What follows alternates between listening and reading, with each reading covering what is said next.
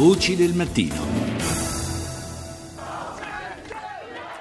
Siamo negli Stati Uniti, ieri il cosiddetto Black Friday, la giornata dei grandi sconti, subito dopo il giorno del ringraziamento, la giornata che dà il via anche alle compere di Natale. Quelle che sentite sono le voci delle persone che a Ferguson, nel Missouri, dove da giorni si protesta contro il proscioglimento del poliziotto che ha ucciso un ragazzo di colore, persone che si sono radunate davanti ai negozi e ai centri commerciali per impedire di entrare a chi voleva fare acquisti.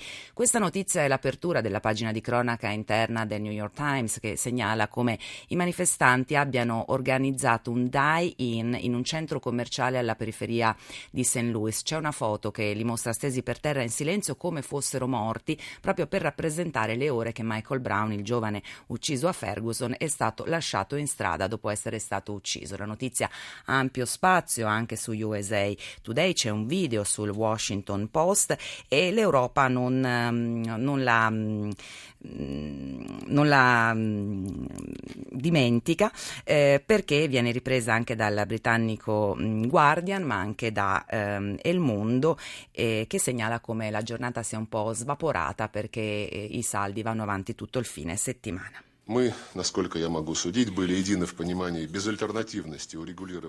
Questa invece è la voce del ministro degli esteri russo Lavrov, ci porta alla crisi in Ucraina. Lavrov ha incontrato a Mosca il segretario generale del Consiglio d'Europa Jaglan e come sentiamo ha sottolineato che Kiev deve allacciare rapporti con i leader autoeletti nell'est del paese come parte del processo di pace per mettere fine alla crisi. Non c'è altra soluzione a quella politica, dice. Le ultime notizie dal terreno sulla crisi crisi nelle regioni orientali ucraine parlano di nuovi morti a eh, Donetsk, ma a tenere banco in particolare sulle testate europee è stato l'ingresso delle navi della flotta russa nel nord del, mm, del nord, nel canale della Manica, ufficialmente per un'esercitazione programmata da tempo. Un giallo al quale si è appassionato il Guardian, ma anche le testate americane, poi chiarito ehm, da fonti della Nato e della Marina francese che hanno appunto spiegato che c'era una tempesta e quindi le le, le navi non si potevano muovere. Questo riferimento alla crisi ucraina non è casuale, ci porta al prossimo argomento del nostro viaggio nella stampa internazionale. Andiamo in Groenlandia dove ieri si sono svolte le elezioni politiche anticipate a causa di uno scandalo per sottrazione indebita di fondi eh, pubblici. I risultati ancora non, ehm, non ci sono, ma diciamo che questo problema dell'indipendenza della Groenlandia dalla eh, Danimarca in realtà è passato in secondo piano rispetto ai temi della ricchezza di materie prime, i minerali, il petrolio, il gas nel paese, ma anche e soprattutto nell'Artico e della possibilità di nuove rotte commerciali che con la progressiva diminuzione del ghiaccio si potrebbero aprire e fanno gola a grandi potenze, in primo luogo la Cina, ma anche e soprattutto la Russia. È con noi Cristina Giuliano, corrispondente da Mosca per l'agenzia TM News. Buongiorno Cristina. Buongiorno a voi. Allora, Mosca continua ad allungare le sue mire sul circolo polare artico, no? Con quali obiettivi?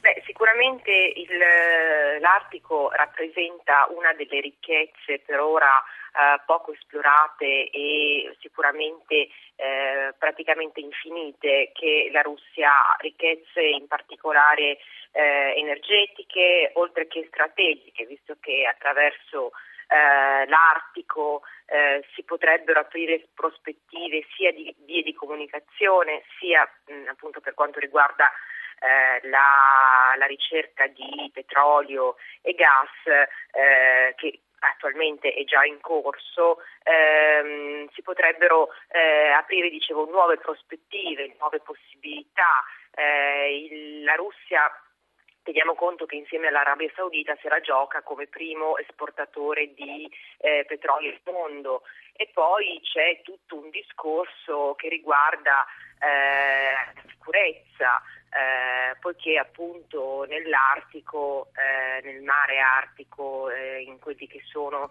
eh, in quello che in realtà è un territorio immenso perché eh, partiamo dall'Europa e arriviamo fino quasi al Giappone, se, ehm, se percorriamo il, eh, la parte di circolo polare artico che appartiene alla, alla Russia. Ecco, tutto questo ovviamente per un, eh, un, paese come quello che è oggi la Russia di Vladimir Putin eh, è in, inevitabilmente uno dei punti di maggiore interesse. Sì. Eh, non a caso appunto eh, negli ultimi settimane ci sono stati diversi annunci che ci hanno fatto capire quanto eh, l'Artico sia importante. Sì. Eh, in primis, ad esempio, un, eh, un presidio militare esatto. rafforzato che eh, aiuterà eh, a controllare quella che è una terra estremamente strategica.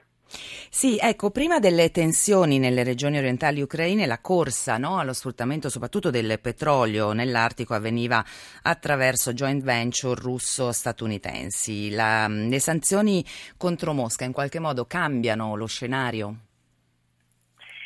Eh, da un certo punto di vista sicuramente non semplificano. Le sanzioni, eh, come, come, si diceva anche eh, pochi giorni fa in un forum proprio alla Bocconi, eh, hanno rappresentato eh, un, eh, le sanzioni alla Russia hanno rappresentato una perdita sia per la Russia sia per le compagnie occidentali, tra le quali anche le compagnie americane. È vero però che eh, al di là appunto di eh, queste, queste, misure che poi tutti dicono saranno temporanee, finirà il tempo delle sanzioni, finirà questa crisi, eh, però sicuramente eh, i progetti, eh, alcuni progetti, in particolare uno che riguarda eh, Rosneft, che è la principale compagnia sì. eh, statale petrolifera russa, e eh, una major americana eh, sono andati avanti, tra l'altro il, ehm, proprio a settembre eh, il progetto ha portato, ha dimostrato che ci sono delle riserve, riserve peraltro immense sì. uh, in Artico, eh, quindi un giacimento o più giacimenti da sfruttare e dubito proprio che ehm, le sanzioni in futuro eh, ecco possono essere un deterrente così forte. Eh, senti Cristina, quando abbiamo mh, mm, parlato per questa tua intervista mi hai segnalato anche che l'interesse sull'Artico ha a che fare anche con il programma spaziale russo. Vuoi raccontarci qualcosa di più? Eh, il programma spaziale russo è, un, è, è un, altro, un, altro, settore immenso su cui la Russia sta puntando e sta investendo tantissimo. Uh, c'è una parte del programma spaziale eh, che riguarda eh, l'Artico, ossia la eh, il controllo sull'Artico attraverso dei satelliti.